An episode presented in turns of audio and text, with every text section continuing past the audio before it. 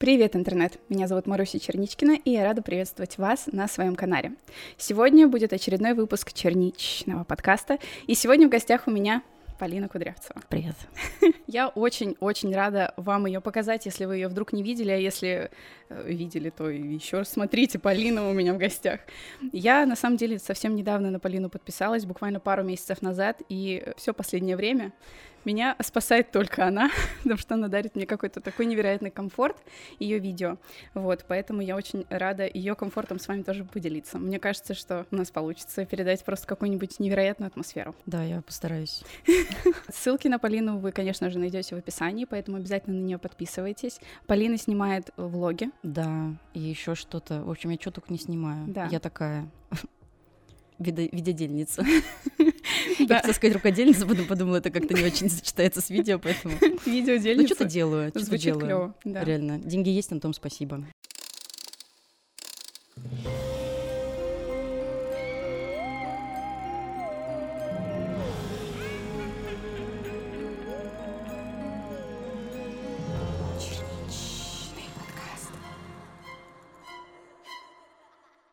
Я начну читать. Да, я. Можно первый вопрос? Я да. не знаю, шутили эту шутку или нет, но я надеюсь, что мы сегодня будем читать историю о моей жизни.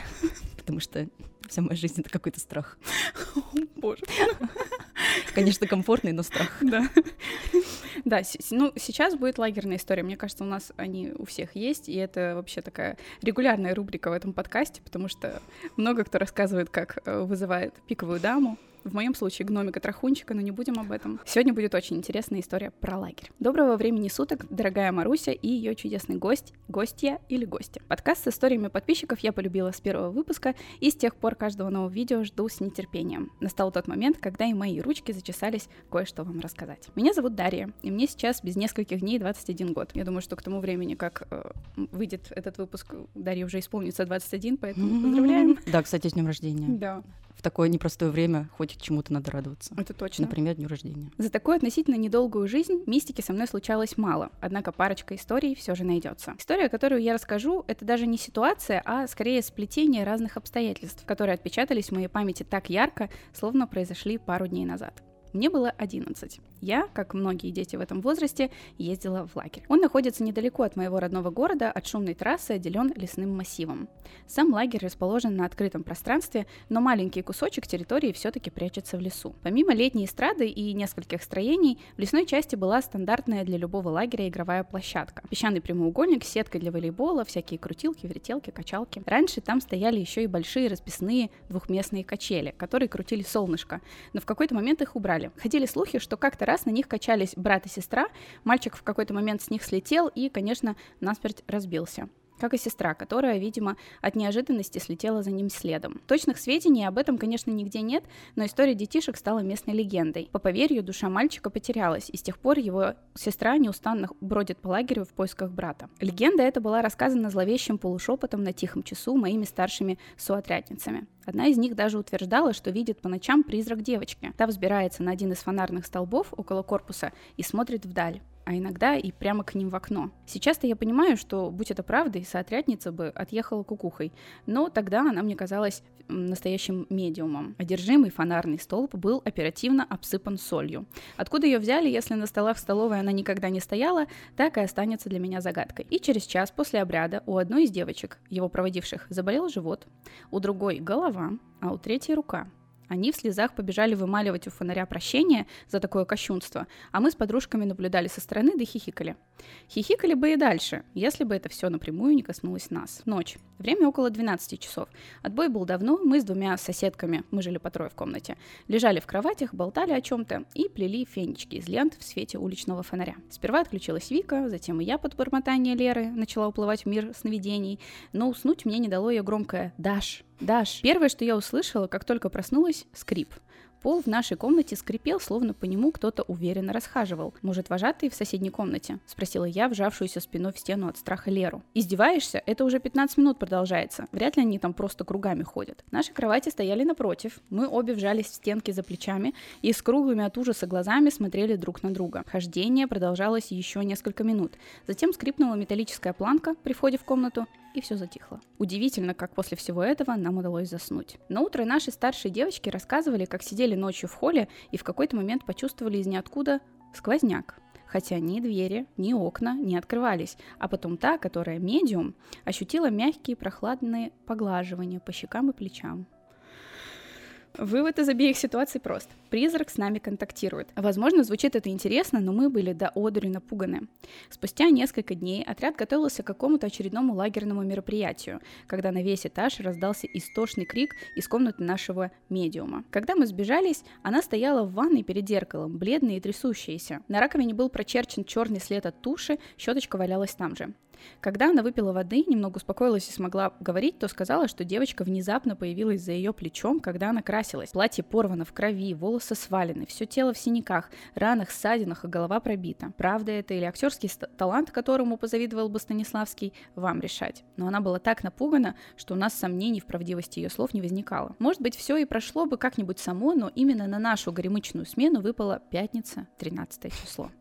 После всего, что случилось, той ночи мы ожидали в состоянии праведного детского ужаса. Ходили в лесную часть лагеря, просили местных духов нас не трогать, вырезали крестики из бумаги, раскидывали по разным частям комнаты. В общем, резко вспомнили о древних славянских э, корнях и решили податься и в язычество с легким оттенком христианства. Сейчас это звучит уморительно, но тогда нам действительно казалось, что только так мы сможем выжить. В душ с подружкой мы тоже пошли вдвоем. И все бы ничего, но свет предательски замигал. Девочка сиреной заверещала. «Это девочка! Это она!»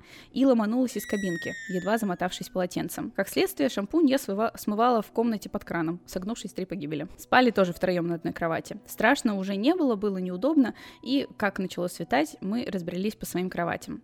Ночь пережили. Все были счастливы, но, видимо, мою слабую детскую психику это пошатнуло. И на следующий день у меня случился нервный срыв. Успокоительным отпоили, в чувство привели, но маме все-таки позвонили, и родители меня в скорости забрали.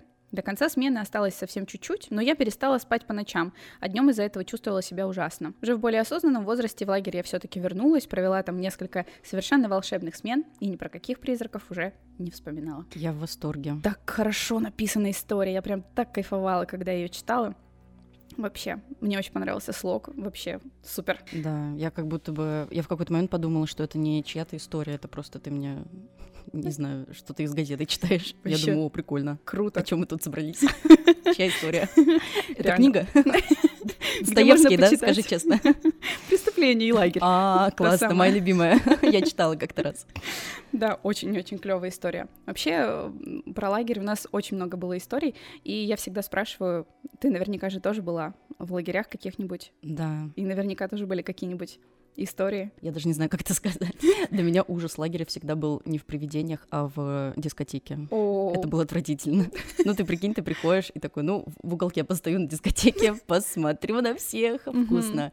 Вот, и, наверное, это все у меня какие-то были очень скучные лагеря в этом да. плане, да. Ну как, у меня такие были абузивные. я такая, ну я приду, тут говна поем в целом и домой через 21 день. Да, еще вот замечала, как очень многих детей отправляют почему-то именно на 21 день. Ну да. То есть не... Э, я буквально тоже Это одна смена или две смены? Мне кажется, что очень по-разному. Типа во всяких лагерях э, есть разные тематические смены, типа, например, в Зеркальном, вот, который у нас здесь в Питере, ну под Питером в смысле, там очень разные смены, там можно чуть чуть ли не на 6 дней поехать, а. если зимой. А так вообще, по-моему, типа вот такая полноценная смена — это 21 день. Ну, в общем, меня частенько отправляли на две смены. Угу. Мне кажется, надо мной мама издевалась просто. Она такая, ну, ты мне нервов намотала. Поэтому давай-ка ты теперь лагерь. Тебе помотают нервы. Езжай. Поэтому я вообще не очень люблю лагеря, если честно. Мне не нравится сама концепция того, что я живу с кем-то втроем. Фу, какая гадость. Я, кстати, э, тоже из первого лагеря уезжала вот так вот в слезах. Меня отправили в Петрозаводск. У меня самое яркое впечатление из лагеря в Петрозаводске — это заиндивелые волосы в носу моей вожатой. Э, там было очень холодно, это была зима. Вот, и мне было как-то очень, короче, некомфортно. Мне там нравился мальчик, который не отвечал мне взаимностью, а для меня это, ну, все было смерти подобно. Я была влюблена, а мне нет, ну, как Боже, это? неужели не будет мужчины в моей жизни? Подумала она. А мне уже 12. Сказала мама, забирай. Часики, Часики тикают, между прочим. Да, и, короче, я позвонила буквально маме в какой-то момент, и она до сих пор э, рассказывает, что, э, типа, она меня спрашивает, как твои дела? Я такая, будет хорошо, когда я буду дома. Короче... Она была в боссе, прям. Я очень хотела, чтобы меня забрали, меня действительно забрали, и папа за мной приехал. И я помню вот этот момент, когда я такая, типа, ну, когда ты знакомишься с последствиями лжи во благо. Я стою, короче, на пороге, папа забирает мои вещи, и вожатая такая, типа, ну все, пока, Машенька, я такая, спасибо, мне у вас очень понравилось. И она такая, так может ты останешься? Я такая, нет. И такая думаю, блин, ах вот оно как бывает. Не всегда, не всегда это хорошо заканчивается даже Всего хорошего должно быть в меру. Ну, я тогда я так считаю. не додумалась, конечно. Ну, в 12 так. лет там были другие заботы, я понимаю. Даже, наверное, в 11. В ну, 11. короче, да, не помню, сколько мне было, было мало.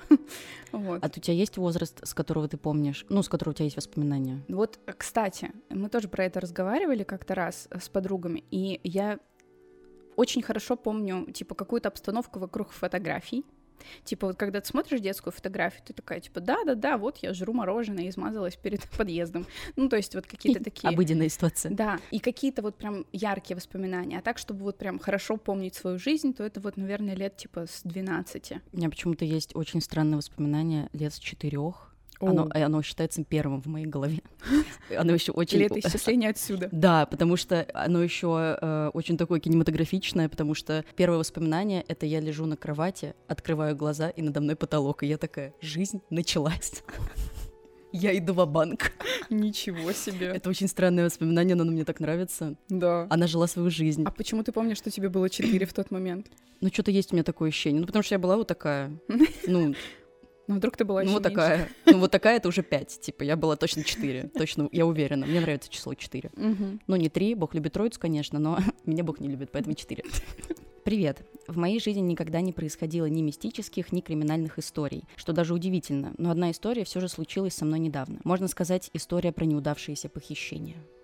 Я живу в частном секторе на окраине города. Дома вокруг — это дачи, абсолютное большинство из которых заброшено, а на какие-то из них изредка приезжают. Ну а постоянных жителей у нас тут всего несколько человек. Лето, на улице тепло, но время уже 10 часов вечера, стемнело.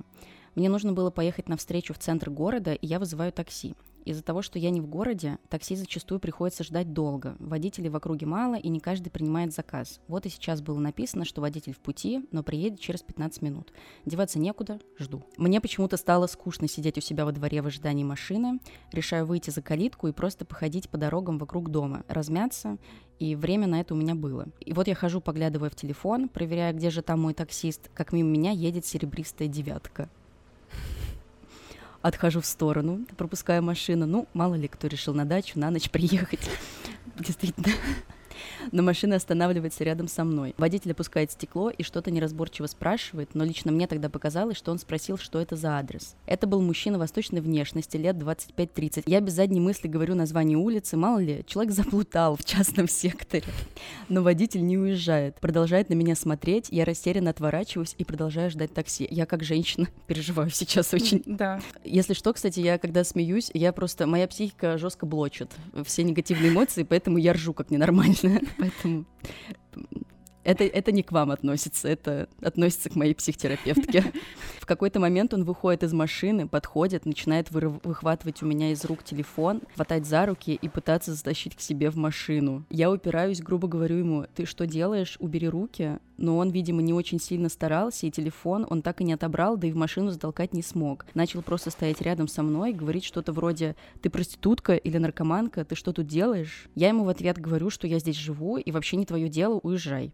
Он опять стал меня хватать, говорил «Э, «я тоже тут рядом живу, сейчас прокатимся, просто поболтаем», а я снова упираюсь, и у него опять не получается посадить меня в машину. А я еще в голове держу, в машину садиться нельзя, ну никак, а то потом меня вообще не найдут, любым способом надо остаться снаружи. Он стал говорить, ну и где ты живешь, пошли к тебе. А до моего дома метров 50 всего от того места, где мы стоим. Я еще заметила, когда выходила, что мои соседи дома, у них горел свет и громко играла музыка на улице. Подумала, может, правда в сторону дома пойти. Но появилась мысль, что он сейчас увидит, где я живу, а потом еще раз ко мне приедет. А у соседей громко играла музыка, и они не могли услышать, что я стучу или зову их снаружи, поэтому моим планом стало продолжать ждать такси и тянуть время. Вдруг вижу, что идет по дороге человек, водитель тоже его замечает и говорит, он с тобой что ли? Я на автомате отвечаю, да. Мне еще показалось, что вдруг он охладит свой пыл, поняв, что я не одна.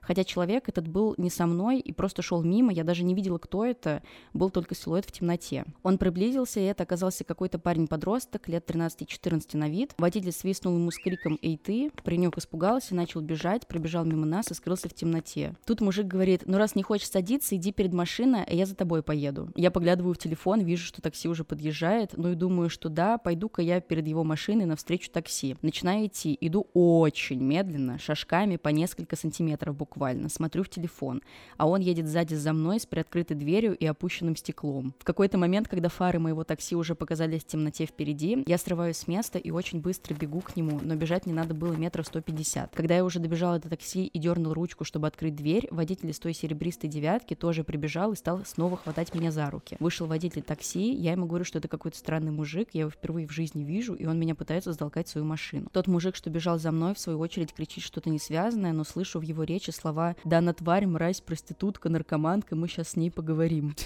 Он все-таки меня отпускает. Я говорю водителю, просто поехали, не обращайте внимания, оставим его тут, поехали, пожалуйста. Тот мужик теперь начинает угрожать уже водителю. Говорит, я сейчас позову своих братков, и мы тебя тут загасим. Чё думаешь, самый умный тут? Да мы тебя сейчас на трассе догоним. И всякое такое. Я просто сажусь в такси, вскоре садится и водитель за руль, и мы уезжаем. И вот я сижу немного охреневая, говорю водителю, нет, я правда его не знаю, странный мужик какой-то был. Странный? Он был типа Криповый. Ну, он не был криповым, он был очень страшным. Да, да. Он не был странным, он был а, страшным и отвратительным. Да. Начиная ему рассказывать всю историю сначала. Таксист тоже, наверное, немного охренел, угостил меня конфетами и сказал, ну вы не переживайте, я бы вас в обиду не дал. М. Ты мой сладкий. Ну и доехали мы до центра, и я пошла по своим делам. Даже не скажу, что произошедшее меня как-то напугало, просто было небольшое чувство офигевания от происходящего. Правда, с тех пор ношу с собой перцовку в рюкзаке на всякий случай. По скриптум. Спасибо за подкаст. Всегда интересно послушать истории как слушателей, так и ведущих. А еще люблю, когда гости подкаста рассказывают true истории из жизни. Спасибо. Я Я тут- никогда не, вырез- не вырезаю такие благодарности, потому что мне очень приятно. Спасибо. Мне на самом деле это очень приятно читать, когда пишут что-то хорошее. Да, да. Но вообще, на самом деле, ка- касательно истории, короче, отвратительная история. И по поводу того, что а, после этого э, девушка не очень сильно как-то осознавала происходящее, мне кажется, что это просто блок. Ну да, Потому что немножко, абс- наверное. Да. Ну, Или типа, абстрагирование какое-то. Я думаю, что это скорее абстрагирование, потому что психика начинает очень люто блочить эмоции. Типа у Да. меня вот так было в, в конце февраля. Мгм. Я вообще не понимала, что происходит. Я Да. думаю, ну, жизнь, живу жизнь. А по факту э, головой ты понимаешь, что происходит что-то плохое, а Да. какими-то эмоциями и телом ты вообще не осознаешь. Да. Я думаю, что это просто блок. Да, я тоже так, я примерно такие же штуки переживала в конце февраля. Я думаю, что большинство из нас, в принципе, я вообще поняла, насколько у меня все плохо с проживанием негативных эмоций. Ой, можно я тогда, раз уж мы начали на грустной ноте? Вообще это, Так. это грустная история, даже не страшно. Это очень... Нет, не знаю, это что-то вместе. Это я про ту историю, которую я читала, ну и про свою тоже. Короче, на самом деле, э, вот история с э, эмоциями после того, э, как с тобой происходит какая-то очень стрёмная штука, которая чаще всего происходит с женщинами, а, в том, что у меня однажды такое было в метро. Я, короче, поднималась на эскалаторе, и за мной стоял мужчина, и мы- я поднималась, и вот в- в тот момент, когда ты с эскалатора ногу переносишь просто уже на, на обычный пол наверху, Да. меня хлопают по жопе, по попе, я прошу Мгм. прощения, меня хлопают по попе, и я вообще не понимаю, что происходит. То есть вот, вот в этот момент у меня вот точно так же, я вообще не понимала, что Мгм. происходит, и я все, что из себя смогла... Я смотрю на него, он улыбается мне в глаза, смотрит, я думаю, ни хрена себе, здравствуйте, вкусно, какая интересная ситуация. Да. Очень-очень вот нравится. И Я смотрю на него, и меня вот эта вот э, улыбка абсолютно обезоружила. И я все, что смогла ему сказать, это «это не смешно». Это не смешно. Это грустно. Я За это просто такая, благодарят. да, я такая, Полина, Полина Андреевна, э, руководитель 10 Б-класса. Это не смешно. А тебе сколько было лет? Это было прошлое лето, мне было Ага. 20. Ну, я еще была в какой-то такой меховой, короче, курточке. Я вообще, я выглядела лет на 15, мне кажется, такая. Это не смешно. Это не смешно. Но вот потом я, э, мы еще идем, выходим из метро, он идет на ту же остановку, на которую мне. Я Мгм. думаю, так, понятно, мы по, по ходу пройдемся пешочком сегодня до дома. Я в итоге прошла эту остановку и пошла пешком. И самое отвратительное было, что когда у меня перестали блочиться эмоции, я себя чувствовала, как, как будто бы на меня просто вылили... э, Уши от говна. Да-да-да, абсолютно. Это было вообще Да. отвратительно. Ты чувствуешь себя грязной почему-то. Хотя, ну, типа, ты, ты здесь при чем? Ну да. Ты просто стояла в метро. У меня была абсолютно такая же ситуация. Мне было, наверное, лет, я не знаю, 15. Я просто поднималась, ну, типа, я куда-то спешила, и я э, поднималась по эскалатору еще пешком. В смысле, не просто стояла, а именно по ну, лестнице поднималась. Качала попу, я поняла. Да, да, да, именно. Вот, накачала. Не для того, не, конечно. Да, не совсем для этих целей. Не тот резон был, но... Да, короче, там стояло три парня, и, которые просто, я типа проходила мимо, а они просто мне дали, да, по попе. Я, по-моему, тогда обернулась, они типа смотрят на меня такие, типа... Я такая, вот это самое отвратительное. Ну, я, короче, ну, я как всегда, короче, просто, типа, такая отвернулась и ушла. Вообще, вот и я ничего не смогла сделать. В этот момент непонятно. Ну, ну да. Я еще тогда э, написала э, парню, и э, он такой, да я бы там им, угу. я бы ему там. Ага. И я говорю, я вот начинаю, ну, я иду, это все обдумываю, я, я ему пишу, я говорю, а ты понимаешь, что если бы ты реально был, то э, хорошо, предположим, ты бы ему дал по щам. Да он бы дал тебе по щам, и дальше началась бы просто комедия, потому что ты бы упал, и я бы разозлилась, дала бы ему по щам, он бы мне дал, и мы бы оба упали. Да. И не выиграли бы эту войну, ты понимаешь? В общем, она пыталась находить юмор. Опять-таки, ее психика блочила все. Нормально, нормально. Глянь, моя психотерапевтка сейчас такая, Полина, Вау. столько месяцев зря. Короче, такие ситуации, прям грустно, что у нас так... Мне кажется, у кого не спросишь, у кого-то, но такой харасмент все равно был. Да. отвратительно отвратительно. Но на самом деле э, мне нравится, что все чаще женщины могут не молчать. Да, да. Но, конечно, охватывают они все равно достаточно много. Да. Это прям вообще. Но реально, это так терапевтически, мне кажется, полезно, когда ты слышишь, что там все сталкиваются с этой проблемой, тебе не кажется в результате. Потому что ты, когда э, сталкиваешься с этим, вот я столкнулась с такой ситуацией больше 10 лет назад, и типа мне э, казалось, что это я что-то сделала не так. Ты начинаешь думать, а что Нормально я? Нормально я стояла и ты вроде. начинаешь думать, шла типа, хорошо. может быть, я как-то странно была одета, Угу. Может быть, э, ну, нет. И это грустно, что ты сначала начинаешь в себе искать причину. А чем больше ты слышишь таких историй, тем больше ты понимаешь, что ты здесь ни при чем, ты здесь не виновата была. Так что, девочки. Виноват патриархат. Все, это мое слово конечное. Можете меня э, канцелить. Не надо. Мы здесь все понимаем, что это все патриархат. Следующая история, кстати, тоже будет про похищение. И вообще как-то так э, в, в этот раз прям много было историй таких. Я собрала самые интересные. Сейчас вот будет про похищение в Турции, но она с очень неожиданным вообще с неожиданной развязкой. А в конце еще будет про Корею. Привет, Маша и ее гость. Меня зовут Лиза, и на данный момент мне 15 лет. Эта история произошла, когда мне было лет 6-7, точно не помню. Все точности до мелочей я тоже не помню, но так как кучу раз слышала эту историю от лица моей мамы, я постараюсь разложить все так, чтобы вам было понятно. Итак, я начну. Это случилось летом. Стоял солнечный жаркий июльский день. В этот день мы должны были вылетать на отдых в Турцию вместе с мамой, бабушкой и моим старшим братом. Также добавлю небольшой, но очень значимый факт в этой истории. У меня сахарный диабет, которым я болею с 5 лет, и мне необходимо контролировать уровень сахара в крови и ставить инъекции, инсулин. Так как на тот момент я болела достаточно небольшой срок, мы не знали, как перелет может повлиять на мое состояние, и бабушка с матерью очень переживали. По прилету у нас изначально был забронирован отель и номера, Поэтому мы спокойно дождались наш автобус, который вез еще несколько людей. Было жарко, душно, не только мне, но и всем членам моей семьи. Когда нас привезли в отель, я уже еле стояла на ногах из-за усталости и жары. Пока бабушка стояла со мной и братом, мама пошла к ресепшену. И тут выяснилось, что по словам гида и администратора, мы не забронировали номера и мест в отеле у них нет. Мама начала разбираться, мол, как так, мы бронировали номера, на что нам спокойно ответили, вы, наверное, нарвались на мошенников, такое бывает часто. Мама, видя, как я вся зеленая, еле перебираю ноги, зовет управляющего для того, чтобы нас направили в другой отель. Когда к нам подошел управляющий, это был невысокий пухлый мужчина средних лет, он вступил в диалог с моей мамой и закончил это тем, что предложил нам всем остаться в доме у него. У бабушки и мамы был шок от его предложения, и, конечно, они сразу отказались, но управляющий был настойчив. Он сказал, что его дом находится недалеко, там много торговых центров, море, конечно, добрые порядочные соседи. Маму не на шутку начало это напрягать, и она немедленно потребовала машину, которая отвезла бы нас в другой отель. В это время управляющий начал звонить кому-то на телефон и что-то быстро по-турецки говорить. И через несколько минут к нам приезжает небольшой минивэн. В нем был только водитель. Он был худеньким, невысоким и чуть моложе управляющего отеля. Нам сказали, что отвезут в отель чуть дальше от, от этого, и что поездка будет часа два. Управляющий подошел и любезно протянул воду, пару фруктов, сказав, что он заметил, как мы все устали.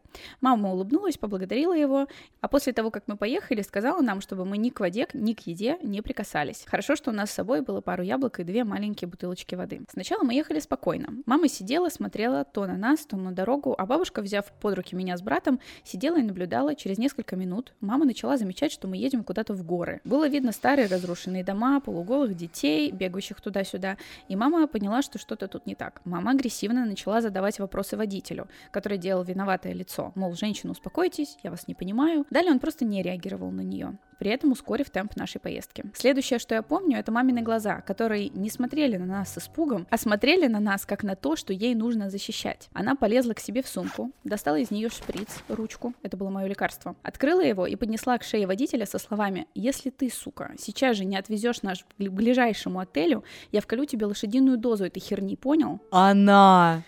Натурально она. Ladies and gentlemen, her. Абсолютно. Водитель в это время начал громко по-турецки орать. Мама добавила, если ты сейчас хоть кому-то начнешь звонить, я достану предмет похуже, чем этот шприц. Далее мы ехали в полной тишине. Через полчаса, под строгим присмотром моей мамы, мы прибыли в отель. Обсуждений о том, что случилось на протяжении всего отдыха, я не слышала, и только спустя время, когда мы вернулись, я услышала все страшные подробности. Что могло бы случиться, если бы мама не начала реагировать, страшно даже подумать. Я маленькая светловолосая девочка с голубыми глазами. Могла бы попасть куда угодно, кому угодно. Это могло быть и рабство, в том числе сексуальное, продажа людей, грязная работа против воли. Я рада, что сейчас все хорошо, но в Турцию я бы ехать больше не рискнула. Эти воспоминания напрочь оттолкнули меня от этой страны. Этот поступок моей мамы заставляет меня ей гордиться. Для меня она стала показателем сильной, храброй и любящей мамы. В этом году будет 4 года, как ее нет со мной. И по сей день я помню ее только такой. Мне мурашки. И вот я и говорю, поэтому подожди конца. Это вообще мама. Это женщина. Вау. Господи, я хочу быть такой же. И мне кажется, я бы, я бы не, не сообразила. На Да. самом деле. У меня бы Шприц. включилась вот эта пассивная... Ну, нет, не пассивная. У меня бы просто включилась агрессия. Я, я такой вот противный человек, когда я злюсь. Да? Ужас, да. Мне Мгм. кажется, я бы там навесила. Ну, что, в принципе, тоже неплохо. Ну да. Страшнее просто, типа, встать в ступор и замереть, типа. Сейчас все, все пройдет само, если я не буду на это реагировать. Да. Поэтому в любом случае действовать в таких ситуациях это лучше, чем бездействовать. Хотя, наверное, в зависимости от ситуации, но в этой ситуации конкретно нужно было что-то делать, и мама большая молодец. Мне кажется, я выпрыгнула из машины. Да? Самое тупое, что я могла придумать. Такая, типа, ну все, бай. выпрыгну, да. Ну, типа, со всеми. А, а потом, ну, буду стоять не пойми где. Да. Она была гением. Слушай, ну это женщина, это женщина. Да. Шприц, реально. И ведь там, ну, типа, блин, как она додумалась? А прям это шприц? Вот я просто не знаю, как у У меня у диабетиков бабушки, э, у обеих бабушек сахарный диабет, поэтому у меня чудесная наследственность. Вот, ну да, да. Прям Это- вот. Ну, он А- типа а не что значит шприц, который ручка? длинный, он такой, типа, он выглядит реально как такая механическая ручка, Ага. поэтому он называется шприц-ручка. То есть там маленькая иголочка, насколько я помню. А, Но он же не знает года. вообще. Я в восторге. Спасибо за эту историю. Офигенная история, такая вот прям самоутверждающая. Ну, это, знаешь, это вообще, вот, кстати, популярная штука, когда в такси садишься, и он вообще едет не по плану. Мгм, Это мгм. очень стрёмно. Я боюсь Ну да, в такие моменты. да. Но мне как-то всегда везло. У меня, у меня недавно была история. У меня не было такого, что меня куда-то не в ту сторону везли, слава Мгм. богу. Мгм. Я не успела подумать, чтобы я с, с этим сделала. Да. Но у меня недавно была история, я помогала подружке релацироваться, и я ей Мгм. отправляла ве- должна была отправить ее вещи, Мгм. которые там пять сумок, наверное. Мгм. И, и из них одна это огромный огромный походный рюкзак, который весил, наверное, как я вторая. Уф. Короче, было тяжко. Мгм. И она мне платила такси до какой-то там типа СДЭК или. Боксбери, я не помню. И приезжает, значит, таксист, ну, обычная машина, там какой-то Солярис, Солярию. Мгм. А, я закидываю туда все эти шмотки, и он мне в самом начале что такое, да ты садись вперед. Я думаю, что, дурак, что ли? Нет, кон- Нет, конечно. Типа я вообще не... Да, он такой, типа, там тебе места не хватит. Я думаю, да хватит мне, я все-таки как бы вроде как в М, курсе своих размеров. Ну да. И я, значит, ну, типа, вообще не приняла к сведению, села назад и еду. Мне в какой-то момент показалось, что у него специально было вот окно заднего вида, которое внутри машины, настроено Мгм. так, чтобы у нас прям угол был, чтобы мы четко глаза друг друга видели. О боже. Я думаю, вот ты какая, Ага, какая ты штучка. ага. И он э, упорно со мной пытался разговаривать минут 20, а поездка должна была быть час, но мы в итоге ехали полтора часа, потому что он как будто бы специально выбирал самый долгий маршрут. Ну, он же, Мгм. он же эксперт. И вот э, за все эти 20 минут Он меня, он мне какую-то очень странную историю рассказывал. Он там какую-то женщину видел такую, ну как так можно? С татуировкой на лице? Как так можно? Я думаю, Зай, мне вообще, мне так, этого, мне так, мне интересно. И он меня раз э, 10, наверное, назвал красавицей, Мгм. а у меня уже было очень плохое настроение. Я такая, Зай, ну ты, ну не надо, не стоит. Хорош. И в первый раз я думаю, «Ну ладно, я проглочу, но Мгм. когда он десятый раз уже, я говорю, слушайте, давайте вы меня не будете называть красавицей. Мгм. А мне еще лицо такое серьезное было, вообще злая какая-то была. Он говорит, как это? Ну я могу называть сестренка. Я думаю, мэн, типа тебя вообще, ну, непонятно, да, по-русски. Я ему говорю, слушайте, давайте вы меня вообще никак не будете называть. И он- Ага. И он такой, а мне что, молчать, что ли? Я говорю, да. И он настолько не понял. Он такой, у него прям ступор реально был. Он, он- мы еще ехали по прямой, он на меня смотрел вместо дороги, потому что он не понимал, типа, что происходит, как это ему молчать. Как это? Ага. Да, но он реально не затыкался. Он там еще с какой-то женщиной разговаривал, потом пересказывал мне их диалог. Я такая, ну, Интересно. понятно. А я специально при нем я звоню, я говорю, Ален, любимый, сладкий, привет, встретишь меня? Да, я тоже тебя люблю. Что-то я прям такие вот сладкие-сладкие вот эти фразочки накидывала. Ну, парень вообще, Да. он, он в себе уверен. Он такой из тех, кто по попе хлопает, знаешь, и улыбается потом. Короче, вообще отвратительно. Но вот эти вот... э, ну, когда ты еще в другой стране, это совсем тяжко. Да. В своей Не стране... языка. Да, у тебя Яндекс навигатор в конце концов есть. Два Да. гис. Да. А там ты едешь э, с какой-то вообще не, бумажной, мне кажется, картой. И без Божьей интернета. помощью. И божьей помощью, абсолютно. И, все, и, и ничего не понятно, что делать. Мгм. Но, слушай, женщина легендарная, я в Вообще, восторге. Я да. в восторге. Я Очень хочу вот такой в клёво. 40 быть. Это еще одна моя черта, которая должна быть у меня в 40. Да, да. Хочу быть сильной, смелой. С Как шприцом. лебедь белый, я стану- Извините. Да. Ну что, следующая история? Да, здравствуйте. Привет.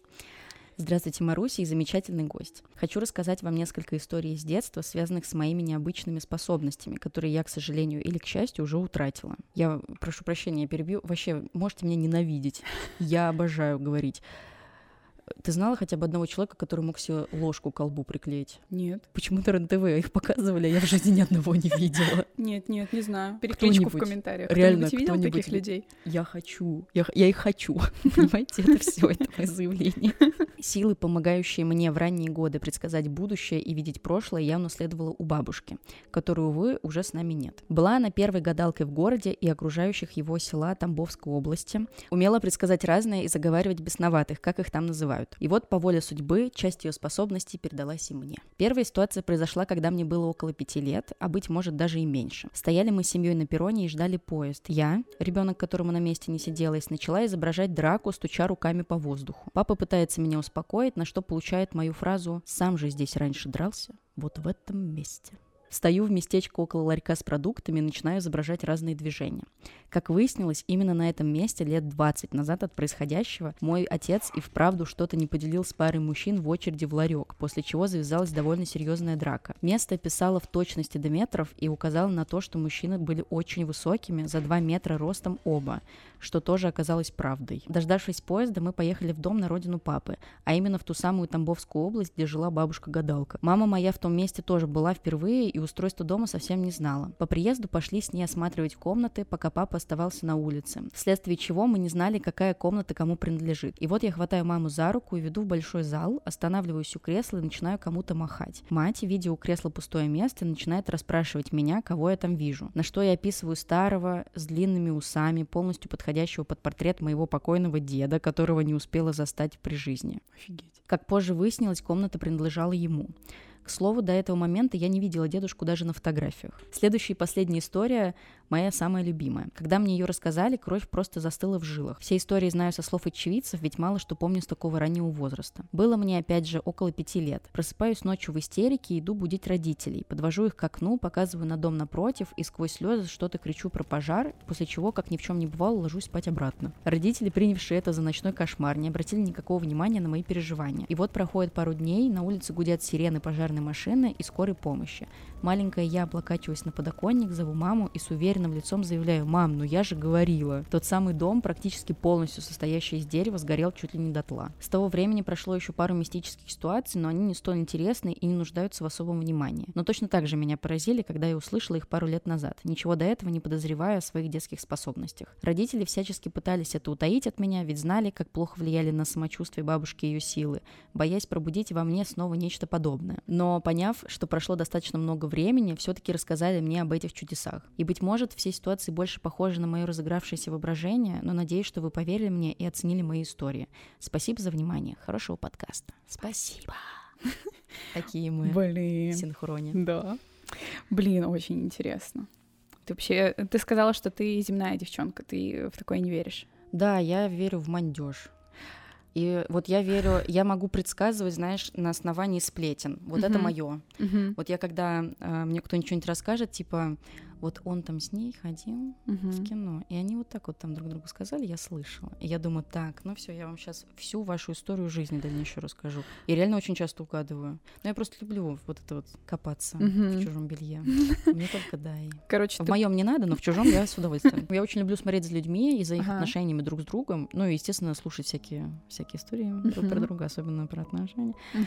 Вот. И делать какие-то выводы на этом, ну, основываясь на этих историях. Мгм. И чаще всего Типа, я... будут люди вместе или нет, Ну, будут, да, ну, типа, как кто друг к другу относится, там, что-нибудь такое. Мгм. Ну, ну, там все всегда зависит от ситуации, знаешь, там, Мгм. в таком стиле, типа, ссорятся они часто или нет. Ох, это любимая. Короче, это все очень интересно. Я такая мандежница. Вот, и на этом основу, основываю всякие свои догадки. Ну, а что еще делать, знаешь, все-таки, когда денег нет, надо на что-то отвлекаться. Карта Таро. Карты Таро. Расклад на день. Привет, Маруся и уважаемый гость. Недавно наткнулась на твой интересный канал, и он меня затянул. Очень крутая рубрика с историями от подписчиков, э, в которой я хотела бы тоже высказаться.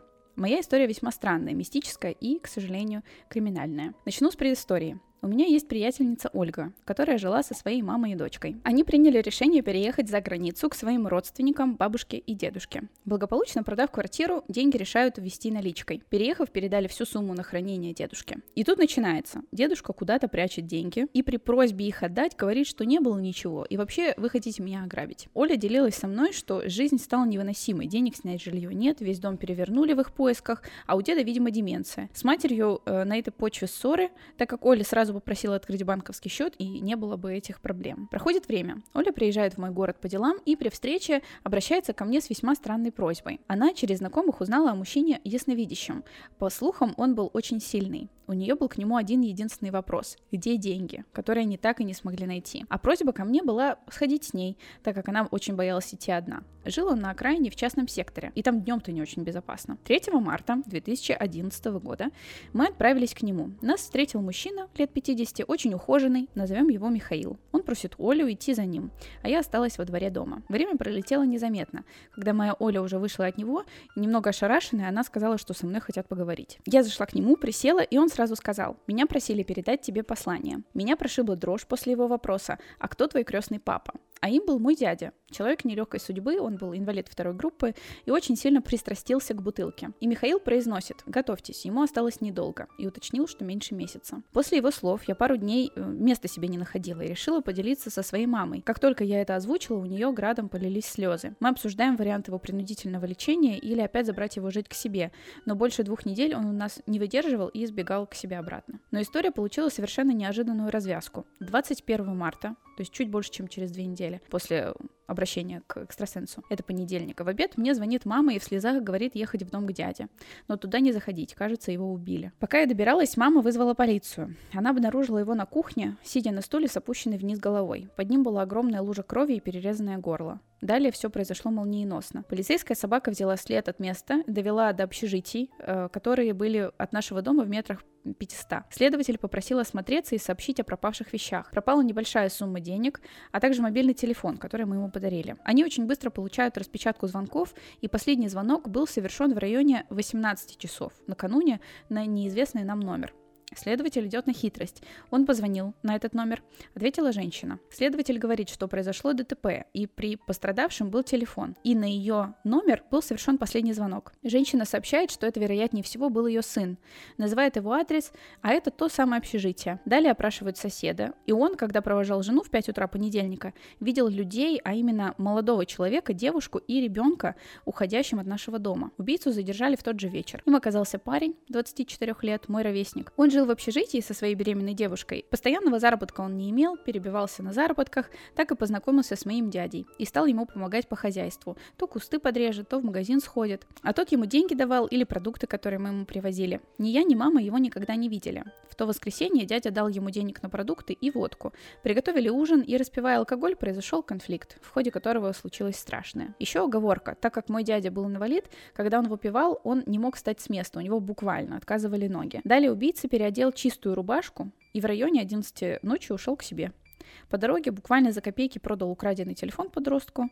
Будучи дома, он обо всем рассказал жительнице, и та с ее слов ему не поверила. Они решили вернуться на место преступления, и зачем-то она еще с собой сына взяла. Но я ей не верю от слова совсем. Думаю, она пошла, чтобы скрыть улики, так как на месте не было обнаружено ни орудия преступления, ни бутылки, ни стаканы, из которых они распевали. А самое жуткое, они переодели уже убитого дядю в чистые вещи, поэтому мама сразу и не поняла, когда его обнаружила, что произошло. Вот так буквально за вечер следователи раскрыли это жуткое преступление. Еще одно совпадение, которое буквально спасло жизнь. Накануне, в воскресенье, мама не смогла дозвониться до дяди вечером в районе восьми. Она буквально стояла на пороге и хотела ехать, ехать к нему. Но у ее подруги заболел внук, и она умоляла маму поехать посмотреть ребенка. У меня мама врач. А как позднее стало известно, убийца после совершения преступления находился в доме с 7 до 11. И я даже боюсь представить, если бы мама туда поехала, что бы с ней стало. Прошел суд. Преступник получил 7,5 э, лет из 11 запрашиваемых. Его беременная мадам скрылась, на суде ее даже не было. Мама преступника слезно просила у нас прощения. Очень было ее жаль по-человечески, такое наказание от единственного ребенка. Вернемся к Михаилу. Он также помог и моей подруге Оле. В тот день он четко описал, где искать деньги. В подвале дома деда по правой стороне сказал ей проверить кирпичи, и за одним из них обнаружили тайник и деньги. А мне он еще сказал о выборе, который встанет передо мной. Все так и сложилось. Через пять лет, уезжая из своего города, мне очень захотелось проведать его. Я приехала к его дому, а там меня встретила его невестка. Она-то и рассказала, что он на лечении с раком головного мозга. Больше я о нем ничего не слышала, надеюсь, что у этого удивительного человека все хорошо. Вот такая вот Слава интересная. богу, она сказала, что с деньгами, потому что у меня был уже в какой-то момент вопрос, а что же, а, а как же бабки? Да, как же бабки? Как же приятельница Ольга? Я как земная очень очень сильно разволновалась из-за денег. Видишь, нашли. Офигеть, он прям даже сказал, где конкретно тайник. По поводу, наверное, того, что он предсказал убийство, как бы это могло быть какое-нибудь еще совпадение или еще что-нибудь, ну мало ли. А вот то, что он сказал конкретно место, где были деньги, меня прям очень, если честно, поразило, когда я читала. Меня поразило, что это одиннадцатый год. Угу. Для меня это вот вся эта история с экстрасенсами, со всей вот этой штукой, она так давно, она где-то далеко-далеко. Да? Да. Прикинь, а сейчас же реально тоже есть какие-нибудь Битвы экстрасенсов вообще-то еще есть до сих пор. Битва экстрасенсов — это вообще другое. Это, это абсолютно иной мир. Ну, да. Это, это на, на самом деле, я недавно, на Новый год я была на даче, и так получилось, что у меня какой-то был ленивый день, а, похмельный. И у меня весь день, ну ладно, не весь, там где-то до четырех играл телеканал «Домашний». «Домашний» для женщин. Там сначала была гадалка была, потом... Э, слепая. Слепая, на П как-то. Порча. А. Вот эта вещь. Я прям про... Я вот так сидела, смотрела, и мне так понравилось. Ну, то есть там реально там мужчина приходит такой, у меня идет кровь из носа. Что же мне делать? И она такая, сделай правильный выбор, мальчик. И он такой... И он такой, я не буду его делать. И она такая, тебе же хуже. Держи, попей травяной чай. Офигеть. Да, или вот это вот, все дело в подарке. Найди подарок, который твоей дочери подарил ее родственник. Мне еще нравится концепция слепой именно. Типа, что там вот этот э, ее дневник, типа, ведет э, ее какая-то, ну, типа внучка, но не родная. Такая бабушка говорит. Нельзя завязывать галстуки на чужих мужчинах, иначе быть беде. Здравствуйте. Случайно увидела ваш подкаст и поняла, что именно такого жанра мне не хватало на Ютубе. Спасибо за то, что освещаете и анализируете разные неординарные ситуации. Это не только интересно, но и полезно. Ведь можно узнать, как лучше действовать в той или иной ситуации. Например, когда тебя пытаются похитить в Турцию. Да. Я бы вообще взяла на заметку. Друзья. Шприц, Шприц. шприц-ручка.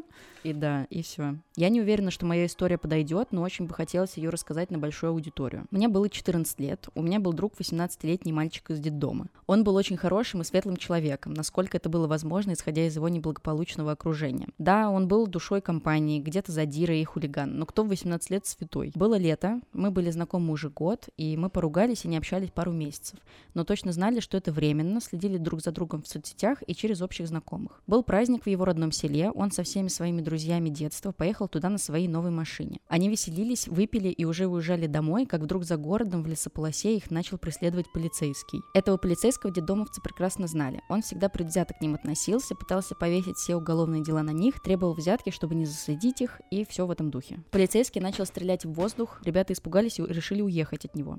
Да, безрассудно, но 18 лет мы все бесстрашные. А если бы остановились, может быть, он начал бы стрелять по ним, никто не знает. За рулем был мой друг. Был ли он выпивший, я не знаю. Очевидно. Но ни на кого не гоню. Просто предполагаю, не ездите за рулем пьяные. Той же ночью мой друг умер от пулевого ранения в голову. С- а, а как вы так быстро к этому пришли? А, той же ночью мой друг умер от пулевого ранения в голову. За ними полицейский, помнишь, гнался? Да, Мгм. прям, я думала, они уже как-то смогли уехать. Больше никто из ребят сильно не пострадал. Сильно не пострадал? Сильно... Он, он, он не пострадал. Он умер. Ну да. Тут же налетело телевидение, сняли целый выпуск про этот случай, перевернув все с ног на голову и сделав полицейского героем. Ну, кто бы сомневался, где живем. Было до жути обидно, и мое представление о справедливости рухнуло. Полицейского не осудили и даже не отстранили от работы. Через какое-то время из-за него погиб еще один молодой человек-мотоциклист. И тогда этого полицейского наконец-то посадили. Но по телевизору это уже, конечно же, Никто не показал и не рассказал, как органы власти были неправы в ситуации с моим другом. Хотела найти ссылку на этот выпуск, но, к сожалению, не нашла архивов прямого эфира за 2013 год. Спасибо за внимание. Это очень-очень грустная история. Я подумала, что очень хочу э, эту историю включить, потому что у меня тоже есть э, небольшая такая история. Короче, у меня э, мама работает в школе, и как-то раз она получила зарплату э, наличкой. Ну, Дело было, наверное, где-то в 2000-х. Короче, суть в чем? Она получила зарплату и сразу после этого пошла в магазин в Окей, типа он там находится недалеко, э, покупать продукты. И расплачивается как раз типа суммой из этого конверта. И там э, какая-то купюра была поддельная. Мама даже ничего сказать не успела. Э, прибежали охранники, вызвали полицию. Короче, маму забрали в участок. Типа, что она распространяет или, ну, пользуется купюрами. Короче, это была очень страшная штука. Слава богу, рядом был папа, который там, ну, тоже пытался что-то разобраться. Там были на созвоне с э, знакомыми ю- юристами. Получилось как-то э, из этой ситуации выйти, но маму очень сильно прессовали, когда они узнали, что там, типа, у нее есть две дочери, одна из которых в подростковом возрасте, а.к.а. Ми. Вот, они сказали, типа, мы сейчас вам, короче, в доме обыск устроим. У вас вот под- подросток, у которого легко могут оказаться наркотики. А я, типа, буквально золотая медалистка такая, типа. такая. Так Я любитель немножечко поприкалываться. Да, да, да. Ну вот, короче, это было ужасно. Вот такая вот история, блин. Тоже Офигеть. хотела просто рассказать Ну, и нафиг, посетовать. Блин. Ух, блин. Ух, нафиг, блин. Реально вот страшно было. Мама до сих пор рассказывает, что вот в тот момент она вообще разочаровалась немножко как бы в системе. Слушай, у меня такого не было, мне кажется. с И слава таких богу. историй, да. Но я помню, мы однажды э, с мамой, э, я даже не помню, что у меня у нее за машина была такая Вольва, наверное. Мы сели в машину, и у мамы сзади, э, ну так, она, короче, была припаркована не, Мгм. пар- не параллель, в гараж она Мгм, вот так была при- припаркована. И ей э, перегородили, короче, выезд, какая-то тачка. И э, мама подумала, ну, типа, встали ненадолго или что-то такое. И, короче, в итоге там просто вышли два мужика, разбили окно. А у мамы всегда сумка была с- справа. Разбили окно, взяли... Типа мама была в машине, Мама а- была в машине, я была на заднем сиденье, она сумку всегда на правое... Правое это, да, на правое Ага. сиденье кладет. Ей разбили окно, забрали сумку, уехали. Нормально? Но сумку не нашли, по-моему. Ну, что в целом очевидно. Жесть какая. Мгм. Там и деньги были, и паспорта наверняка. Да, естественно. Ну, меня вообще мама такая очень любит все в одном месте хранить. Такая немножко рассеянная тетя. Поэтому, но она Блин. потом еще много раз теряла всякие по-разному свои сумки. Я говорю, мам, прицепи их как-нибудь, я не знаю, к себе, чтобы не забирали. Стиль как бы похищения, на самом деле немножечко, если так можно выразиться, там как-то вызывает восхищение. Ну, то есть прям умно. Типа, Ну, типа, а куда ты денешься? То есть Ну да. вперед тебе не поехать там этот э, поребрик, мгм. назад тебе тоже не поехать, Ну, потому там что там машина. Мгм. И все, сиди, сиди, ситуация. смотри на это и наблюдай за своей красивой А сумкой. если у тебя еще и нету шприца, А ещё- то это вообще там даже не пульнуть ни во что. Такая вот история. Но мне кажется, там ничего не вернули уже. А что там во рту? Как, как- вот, а как вообще искать? Есть ощущение, что в кино всегда все находят, а в жизни никогда ничего не находят? есть такое ощущение, к сожалению. Не, я просто иногда смотрю там какой-нибудь сериал про какое-нибудь убийство, и думаю, Да. не, ну так вообще не, бывает. не Ну, может быть. как это? Что, прям реально отпечатки сможете найти? Я, я даже в отпечатки не верю. Ну, то есть я их так вот посмотреть могу, но так, Ну- чтобы их прям найти, скотчем могу снять. Все, это, это мой максимум понимания вообще полицейской профессии. На самом деле, когда смотришь документальные фильмы, то э, нормально там так же ловят. Иногда, правда, не ловят. Чаще Вот. И, и- и долго очень, э, не знаю, там ищут, например. У меня Да. был очень интересный видос про Роберта Дёрста. Э, Чувак э, сначала убил свою жену, потом подругу, потом соседа. И даже когда, типа, он уже убил соседа, расчленил его и выкинул просто, типа, в какой-то водоем в реку. Нашли останки, короче, связали убийство с ним, его арестовали, и он вышел, потому что сказали, что он э, самооборонялся. Ты знаешь, ты когда вот самообороняешься, ты как бы такой выстреливаешь, потом расчленяешь и выбрасываешь останки такой. Слушай, я, я, я не помню, кто это был, но мне очень нравится история с тем, что мужик э, всякие части тела в холодильнике хранил. Я себя, я себя просто... Я когда у меня... Я закупаюсь, короче, продуктами на неделю, и кладу, у меня там, знаешь, типа шницель лежит какой-нибудь, тут курица, индейка, еще что-то. Я прям себя чувствую им. Я думаю, ну вот. Я так смотрю на Бусю, говорю, Бусь, ты со мной не играй. Ты со А мной не играй. Привет, Маруся, привет и гость. Буквально неделю назад нашла на просторах YouTube твой канал и сразу поняла, это оно. Спасибо за такой качественный контент и классную рубрику с историями подписчиков. Спасибо большое. Теперь история. Речь пойдет о моей двоюродной сестре. Назовем ее Яна. Яна и вся моя семья, тети, дяди, бабушки, дедушки, живут в Беларуси, а мои родители, закончив школу, уехали и обосновались в Москве. Дела у них еще долго шли худо-бедно, 90-е все такое. Родители разрывались между детьми, работой, ремонтом, поэтому лето было для них отличной возможностью сбагрить нас со старшей сестрой к бабушке в Брест и все три месяца спокойно посвятить все время заработку, ну и себе немножко. Так повелось, что родители Яны э, и ее старших братьев, видимо, по схожим причинам, тоже отправляли детей к бабушке на все лето. И вот так прошло все наше детство. Как только заканчивались занятия в школе, вся ребятня из семьи съезжалась к нашей замечательной и любимой бабуле и тусовалась там по самый сентябрь. Моя сестра и Янины братья были постарше, а мы, малые, все время проводили вдвоем и были супер лучшими подругами. И вообще не разлей вода. Когда начиналась осень, мы снова э, разъезжались по своим городам и весь учебный год обменивались письмами, перезванивались по городскому телефону, предвкушая очередное совместное лето с его новыми крутыми приключениями. Так наступил 10 класс. Мы, к слову, были одногодками. Яна была старше меня буквально на неделю. Также важно уточнить, что если я росла немножко как сорняк, в хорошем смысле, то родители Яны держали ее в ежовых рукавицах. Она была отличницей, ходила с родителями в церковь, серьезно занималась спортом, была даже КМС Беларуси по художественной гимнастике. Янины родители всегда настоятельно просили бабулю, чтобы так как следует следила за Яниной диетой. Затем, чтобы она всегда была опрятно одета, чтобы волосы были заплетены в косы с ленточками. Да, даже в 16 лет. И так на подходе 10 класс. Но лето перед ним было совсем не такое веселое, как раньше. Старшики, это моя сестра и двоюродные братья, уже не приезжали. Универ, работа, семья и так далее. Яна тоже казалась совсем другой. Если раньше в нашей компашке заводила и главной сорви головой была она, то в то лето я только и слышала, что не знаю, не хочу, ну, наверное, ну, можно. В целом она была очень апатична, себе на уме, все время уходила, чтобы побыть одной, вскользь упоминала про буллинг в школе. Зая девочка выгорела. Это нормально, когда ты в 16 лет с э, этими ленточками в волосах ходишь. М, Девочка да. очень сильно выгорела. Енуль. Енуль, не надо так больше. Но тогда я не придала этому большого значения. Я навсегда была активной и общительной девчонкой безо всяких комплексов, поэтому мне не, не показалось, что этот буллинг — это что-то серьезное. Так разборки с конкурентками, думала я тогда. Только теперь я понимаю, что, вероятно, именно поэтому она вела себя так подавленно и зажато. Наступила учеба, мы разъехались по домам. Был ноябрь, осенние каникулы. Я вышла из своей комнаты и услышала истошный плач мамы. Она сидела в углу комнаты с телефоном в руке и буквально выла в голос.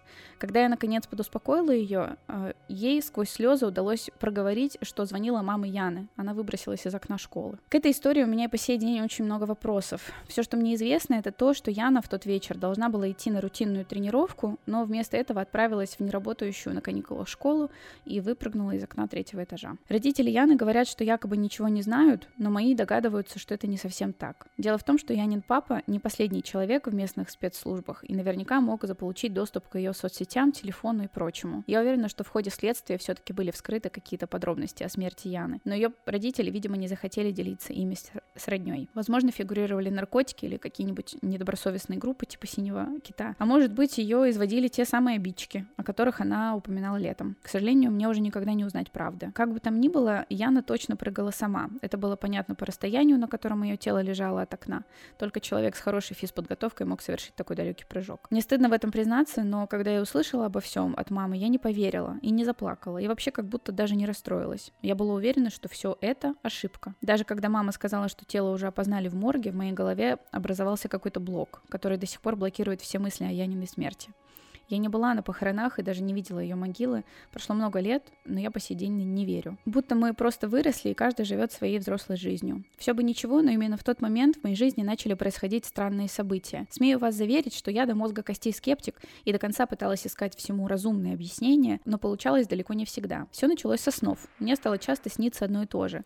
Вокруг то ли война, то ли катастрофа. Откуда ни возьмись, э, появляется Яна и зовет меня с собой. Мы подходим к простыне, которая закрывает собой что-то на земле. Она срывает простыню, и под ней лежат трупы моих родителей и сестры. Другой частый сон. Я гуляю в лесопарке под домом, как вдруг из-за деревьев выбегает Яна и кричит, что, мол, срочно, там твой отец, он умирает, бежим, и тянет меня в лес. Я всегда просыпалась и так и не узнала, чем там все закончилось. Дальше пошли классические страшилки, типа барахления телека.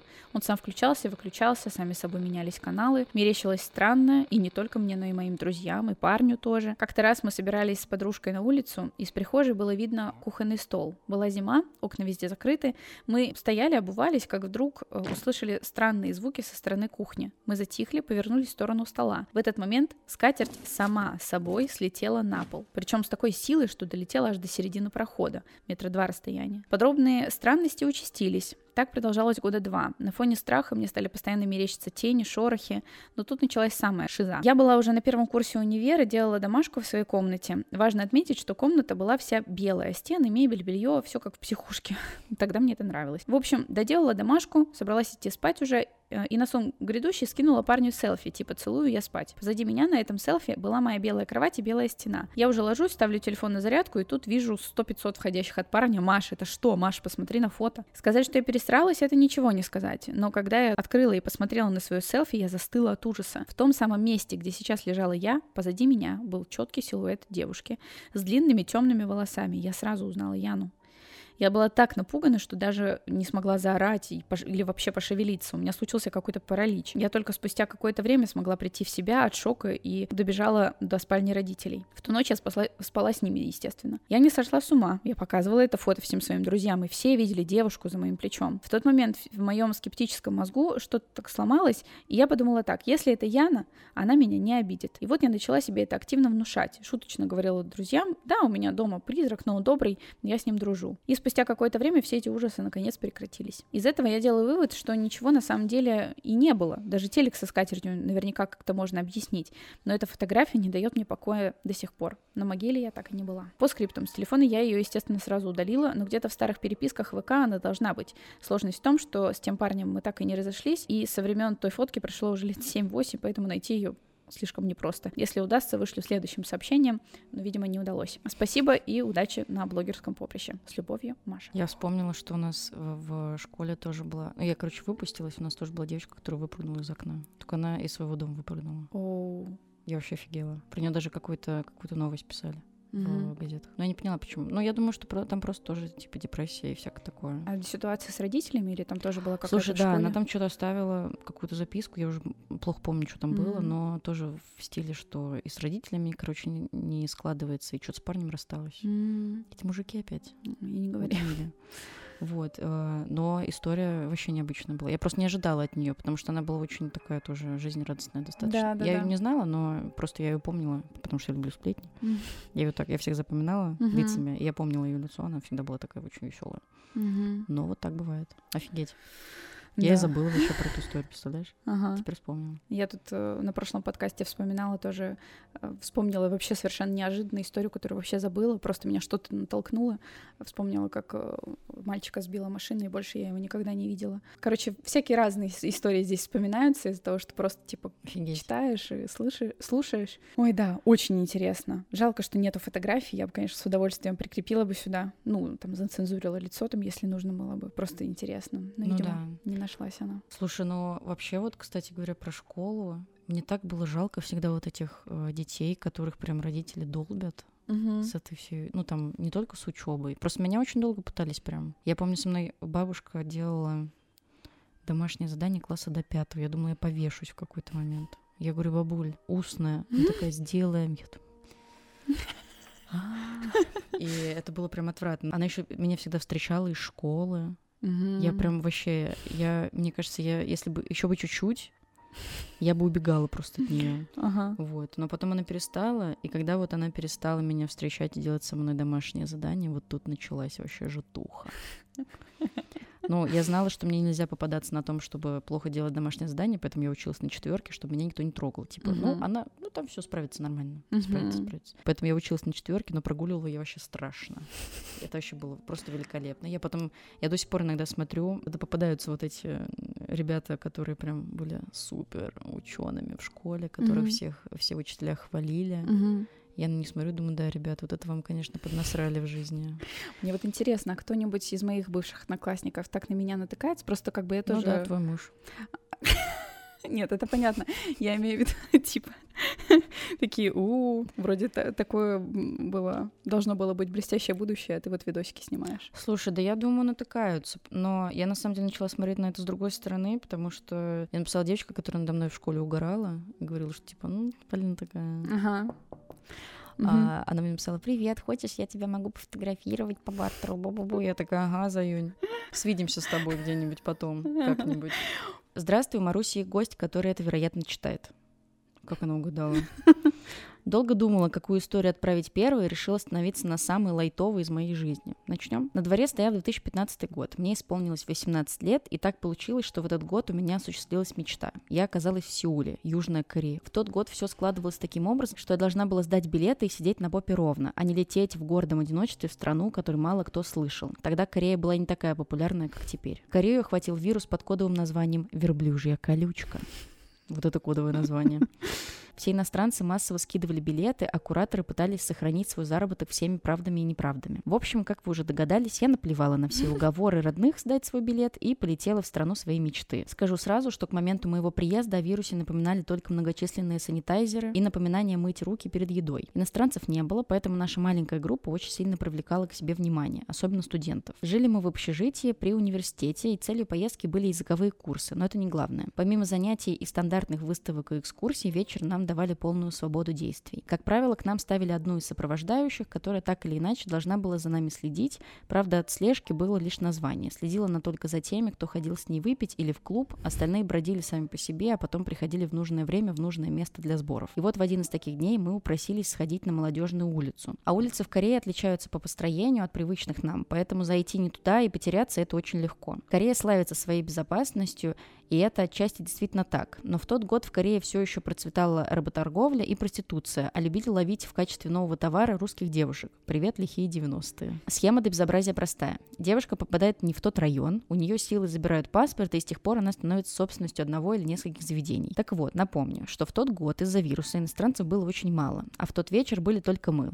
Наш сопровождающий помахала нам ручкой и убежала гулять с частью без того маленькой группы. Мы слились толпой, и в какой-то момент я явственно ощутила, как мне показалось, толчок в спину. Сейчас я понимаю, что это была попытка схватить меня за рюкзак и вытянуть из косяка людей, но из-за моей исключительно параноидальной дрессуры суровыми российскими улицами моя. Угу. Я посчитала эту попытку лишь за толчок в спину. Однако в голову закрались навязчивые мысли обернуться, что я и сделала. Вот тогда-то я и заметила его. Мужчина средних лет, в простой белой футболке, джинсах и кепке. Простая одежда для того, чтобы не привлекать к себе внимание. Однако яркое пятно на фоне гламурной корейской молодежи. В душе заскребли кошки.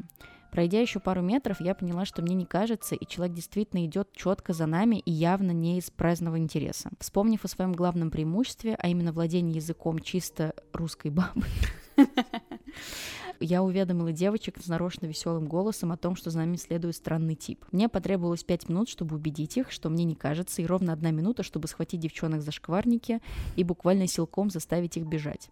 Мужчина погнался за нами. Моим возбужденным мозгом было принято лучшее на тот момент решение, и я погнала всех в открытое кафе, где стены и двери были абсолютно прозрачными. Мы перепугали сотрудницу, когда влетели на всех парах в тихое кафе. Заказали напитки, чтобы придать вид абсолютных дурочек, которые нет маньяка бежали, а от сильной жажды.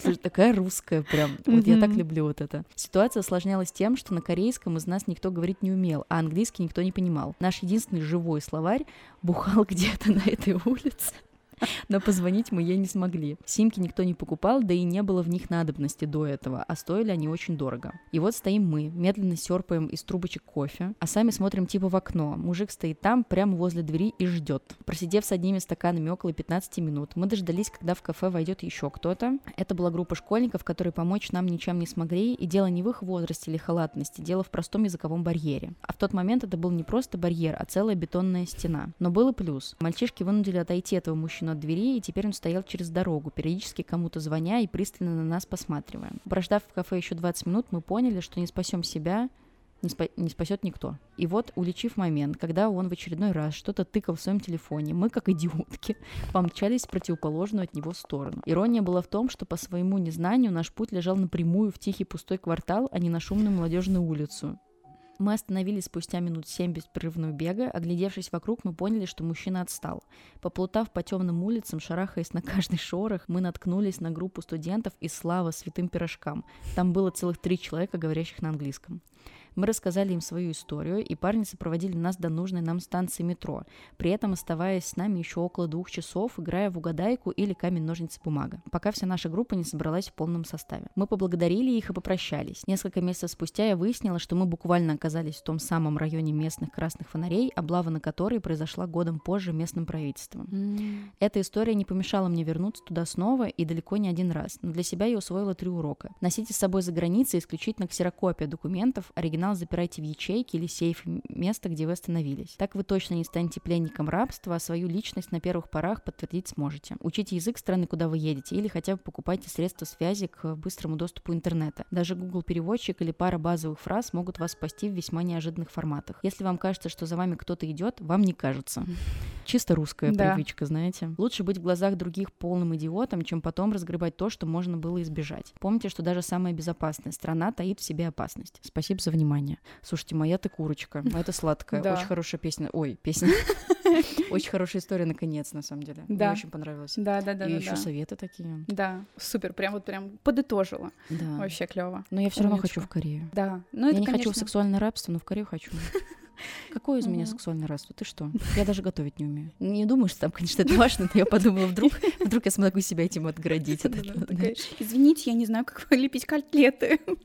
Не в курсе совершенно. Какие котлеты? Да. У меня была ситуация, когда я потерялась а, в Швеции. Я приезжала туда на курсы, и мне нужно было приехать в летний лагерь посреди нигде. То есть это типа нужно было сначала долететь до Стокгольма, потом доехать на поезде до, по-моему, Йотеборга, а потом или до Линчопинга, ну, короче, до какого-то города, а потом еще на автобусе. И, короче, я долетела, доехала на поезде, а в автобусе я вышла не на той станции. Но была уверена, что вышла-то я там. Э, интернета нет, ничего нет. Э, у меня есть только телефон э, с роумингом, конечно, на позвонить. Вот. Короче, я позвонила вот этой директору на ломаном шведском, сказала, привет, а вы где? вот она такая, ну мы тут, вот, типа ты вышла из автобуса, я такая, да. и никого нет. Вот, она такая, ну, вообще-то мы тут, ты, наверное, не там вышла. Вот, я такая, до свидания. Позвонила родителям, сказала, я потерялась, положила трубку и такая, Та-дам! Вот, но меня, слава богу, нашли. Э, эта директриса поняла, что, ну, типа, я потерялась.